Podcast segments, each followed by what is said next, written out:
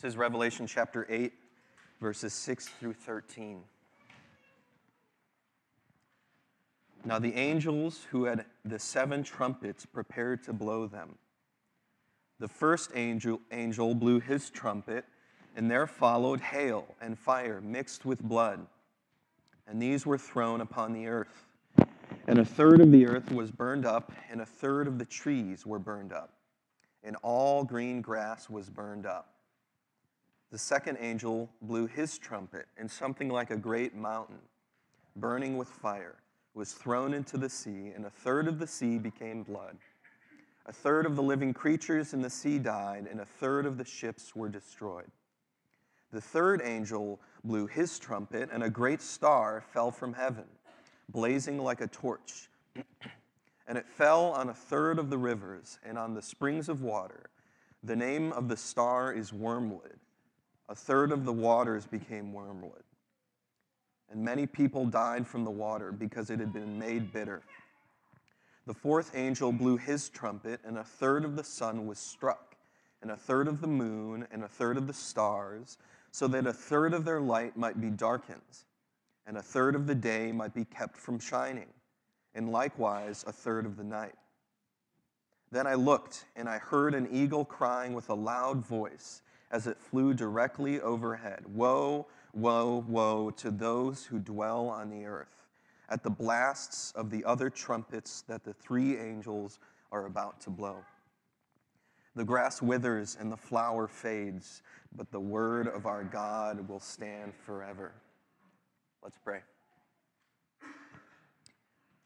Father in heaven, with a text as challenging as today's, I am reminded that I am dust. I am reminded that we are dust. And so today I ask that you would have compassion on us.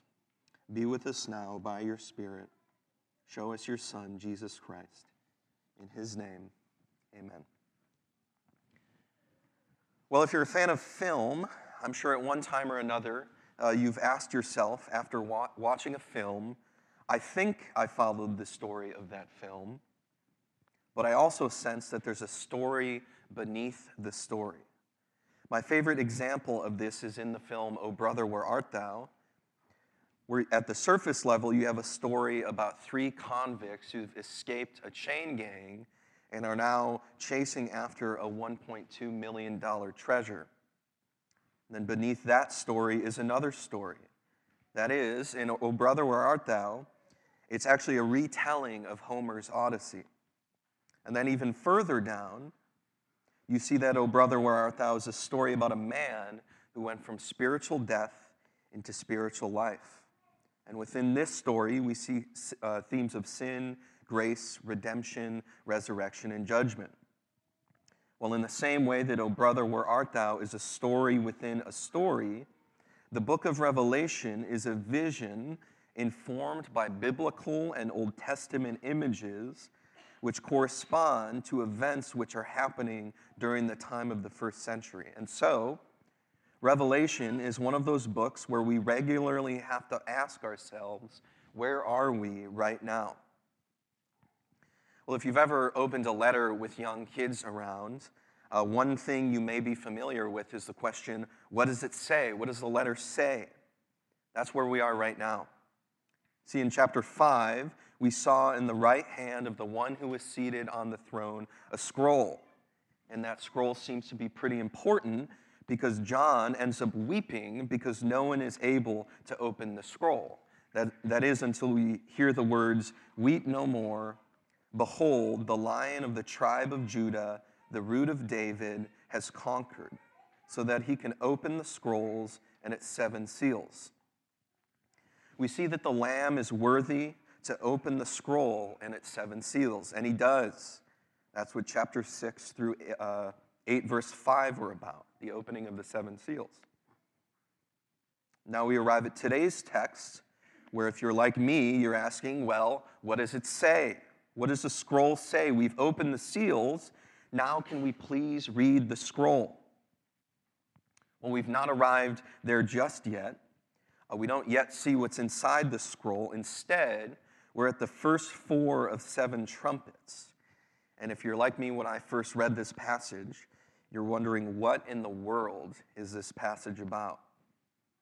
You know, brother, where art thou? I ask the question, what is this really about? And so also with this text.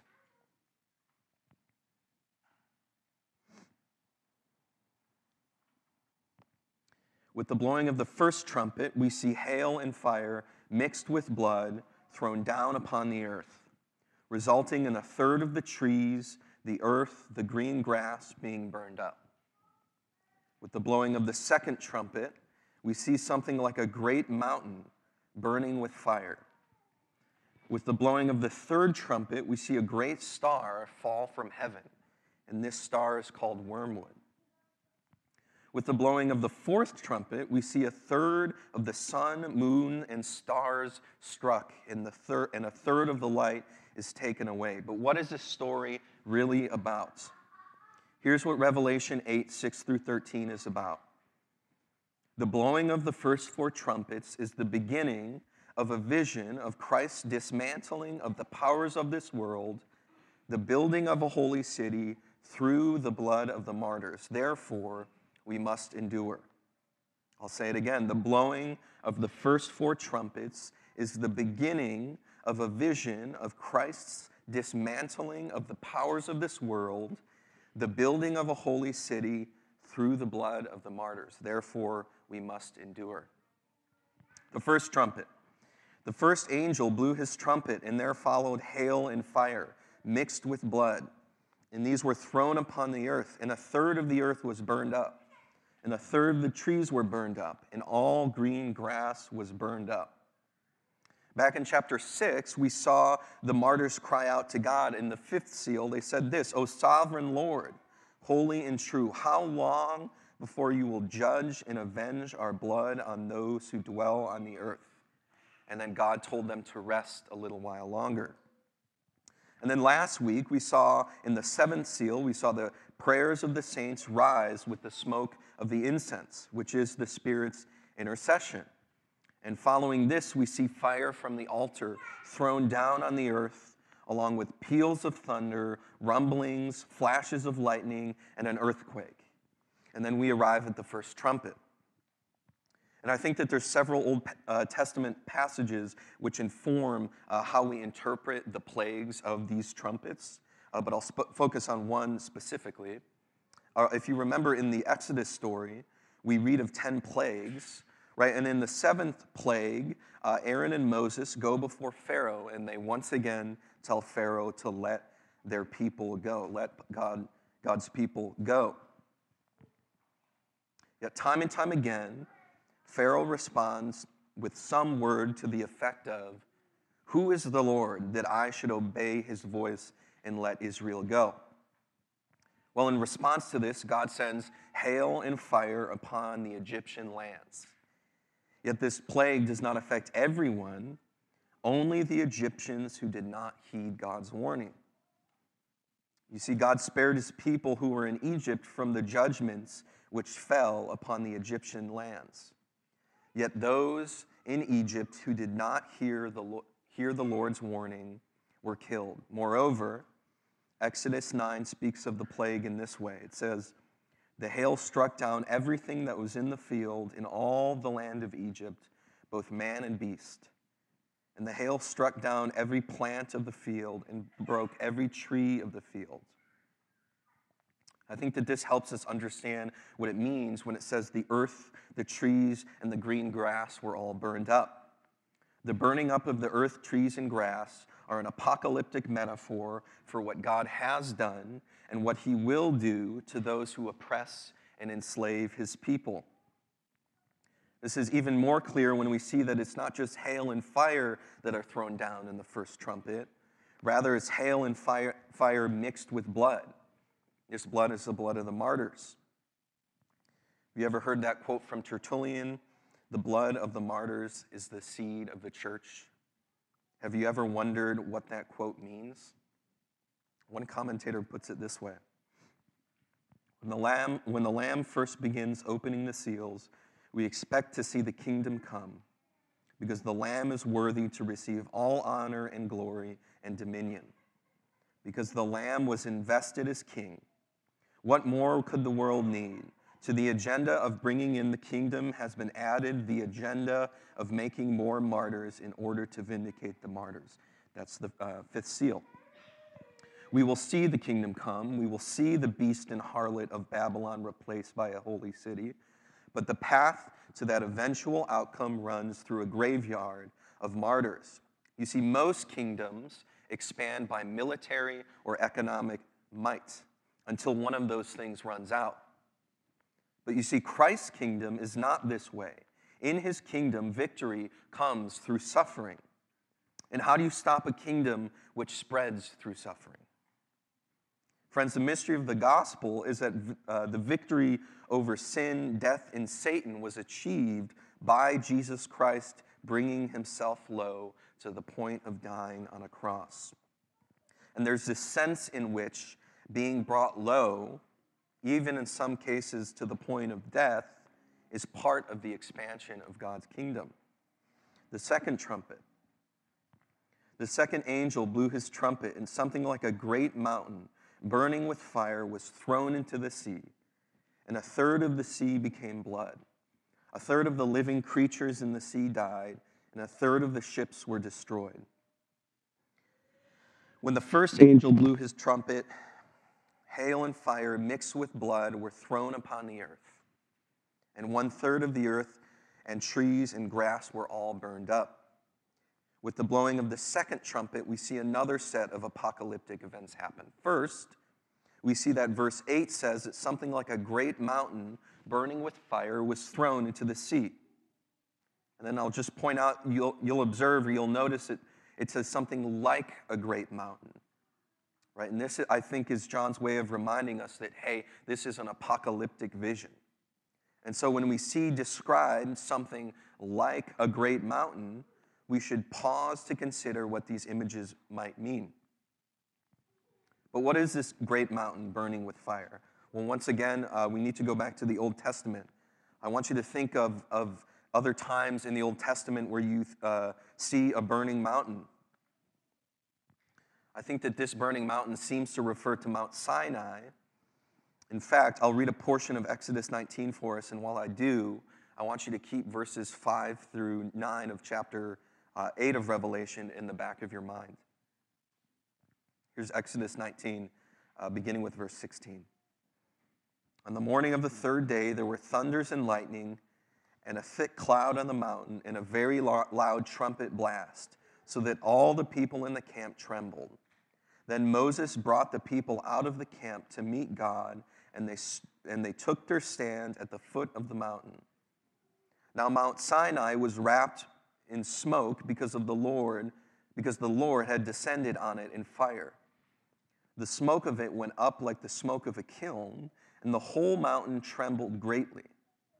And as the sound of the trumpet grew louder and louder, Moses spoke, and God answered him in thunder. The Lord came down on Mount Sinai to the top of the mountain, and the Lord called Moses to the top of the mountain, and Moses went up. Does that sound familiar? Bear with me because there's uh, more to digest here. What this vision is referring to is, is the people which God made a covenant with at Mount Sinai. And then expounding on the people of this covenant, Paul speaks of those in slavery to the law in Galatians 4. Here's what he says. And again, we're going to bring it all together as we go on. Tell me, you who desire to be under the law, do you not listen to the law? For it is written that Abraham had two sons, one by a slave woman and one by a free woman, but the son of the slave was born according to the flesh while the son of the free woman was born through the promise. Now, this may be interpreted allegorically. These women are two covenants, one from Mount Sinai, bearing children for slavery. She is Hagar. Now, Hagar is Mount Sinai in Arabia. She corresponds to the present Jerusalem, for she is in slavery with her children. But the Jerusalem above is free, and she is our mother. I'll summarize these two passages and how they relate to Revelation chapter 8 in this way. The burning mountain in Revelation chapter 8 refers to those within Israel who received the law at Mount Sinai, yet instead of trusting the promises of God, to send the Messiah, they, they along with the Gentiles, hung him on a cross. The second angel blew his trumpet, and something like a great mountain, burning with fire, was thrown into the sea, and a third of the sea became blood. What does it mean when John says uh, that this great mountain was thrown into the sea? And one commentator, I think, helpfully observes that in the Old Testament, the sea represents the Gentiles, especially in light of, uh, in Christ's time, uh, the Roman dominance of the Mediterranean. A third of the sea became blood. This vision is again an allusion to the book of Exodus. In Exodus chapter 1, the Pharaoh commands that every Hebrew boy must be thrown into the Nile. Later in Exodus, we see the first plague in response to that. The first plague is the Nile being turned into a river of blood. The Nile being turned into a river of blood made visible to the Hebrews what they already knew to be true. That is, the Nile being turned to blood is evidence that the Egyptians defiled the Nile with innocent Jewish blood. So let's synthesize these two images. What does the blowing of the second trumpet mean?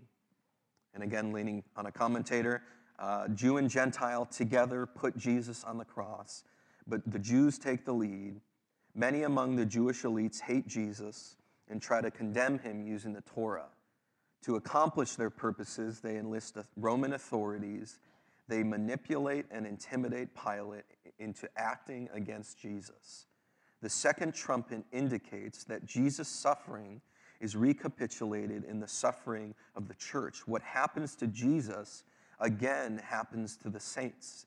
The Sinai Jews defile the Gentile sea, inciting multiple Pilates against the followers of Jesus and turning the unholy city into a sea of innocent blood, a cursed Egypt. But the tr- second trumpet is also an assurance it will not work. Fish cannot live in a sea of blood, and ships of state run aground or sink when they try to stamp out the church. Cultures and civilizations collapse when they spill martyr blood, and ultimately there is hope for the sea because eventually another Edenic river, like Ezekiel's, will flow from the temple to give life to the nations. Friends, here's the takeaway for the second trumpet. The powers of this world have in the past and will continue to persecute the church, yet the gates of hell will not prevail against it. The message to believers in, in the second trumpet is to endure, because it is through your Christ imitating endurance that there is any hope for both Jew and Gentile. Because it is through enduring proclamation that the gospel continues to go forth the gates of hell will not prevail against the church. The third trumpet. The third angel blew his trumpet, and a great star fell from heaven, blazing like a torch, and it fell on a third of the rivers and on the springs of water. The name of the star is Wormwood. A third of the waters became wormwood, and many people died from the water because it had been made bitter. Finally, with the third star, we see a fiery star fall from heaven and crash into a third of the rivers and on springs of water. Wormwood, if you don't know, is a bitter herb often used, or it used to be used, to make absinthe.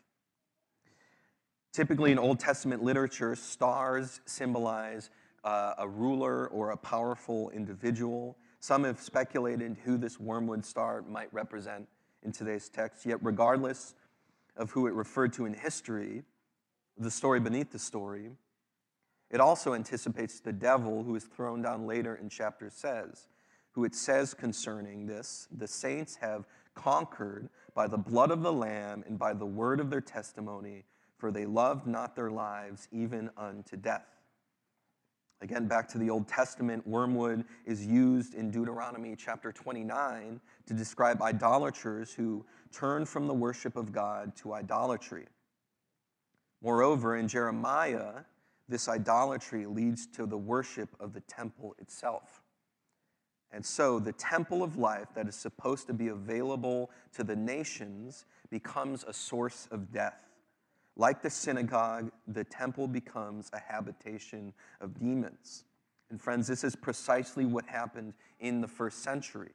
Instead of receiving the Messiah who was sent uh, to them, they, along with the Romans, crucified him.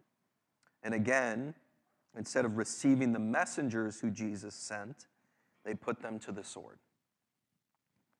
Lest we be too hard on first century Jews, let's not forget who we are apart from Christ, right? Uh, even this week, I was reminded how quickly my heart can move towards envy. Friends, envy is a dangerous, dangerous sin. I think this trumpet also serves as a warning for us. First, let us be a church that seeks to proclaim the good news, not contaminate it. Second, let's continue to work for the purity and peace of the church. I was reminded of the importance of this uh, with the new child protection policy that has recently been put together. Right, this, this uh, policy is a good thing for at least two reasons. First, uh, it exists to protect children, those who the church is meant to protect. Second, because it puts us on guard against all sorts of evil. And so let's be vigilant. The fourth trumpet. The fourth angel blew his trumpet, and a third of the sun was struck, and a third of the moon, and a third of the stars, so that a third of their light might be darkened, and a third of the day might be kept from shining, and likewise a third of the night. Then I looked, and I heard an eagle crying with a loud voice as it flew directly overhead Woe, woe, woe to those who dwell on the earth at the blasts of the other trumpets that the three angels are about to blow. Following the blowing of the fourth trumpet, we see in John's vision a third of the sun struck, a third of the moon struck, and a third of the stars struck. And this results in a third of the light being darkened. This is not the first time in the book of Revelation we've heard of the light being darkened. In the opening of the sixth seal, uh, we see the sun become black as sackcloth. Yet, it has been said in the case of the fourth trumpet that this judgment is not total. Only one third of the sun, moon, and stars are blotted out. It is not total, but it is carried on, carried out without interruption, a sign that there will soon be no more time. Friends, I know in this day and age it can be hard to hear about the judgment of God and still believe that He's good. Yet, if you are afflicted today, know that God is working to make all things right, even through judgment. Well, I know we have some people here who work in construction, and back when I was in college, uh, I used to help this contractor clean out old houses uh, usually they were hoarders' houses, and so they were pretty, uh, they were in a bad state. Uh, and of course, um, before he could even think about laying a foundation for a new house or framing the new house, uh, there was a really important step. Before you can build a new house, you have to tear down the old house. So, also with today's text, Jesus Christ tore down the old city of sin, death, and Satan at the cross. Yet, in his ascension, we see him beginning his reign over a new city. And so, until that day that this city reaches completion, we wait and we endure. Let's pray. Father in heaven, we know that apart from your Spirit, our hearts and minds are unable to see you. We praise you this day, knowing that you are a God who hears and responds to the cries of his saints.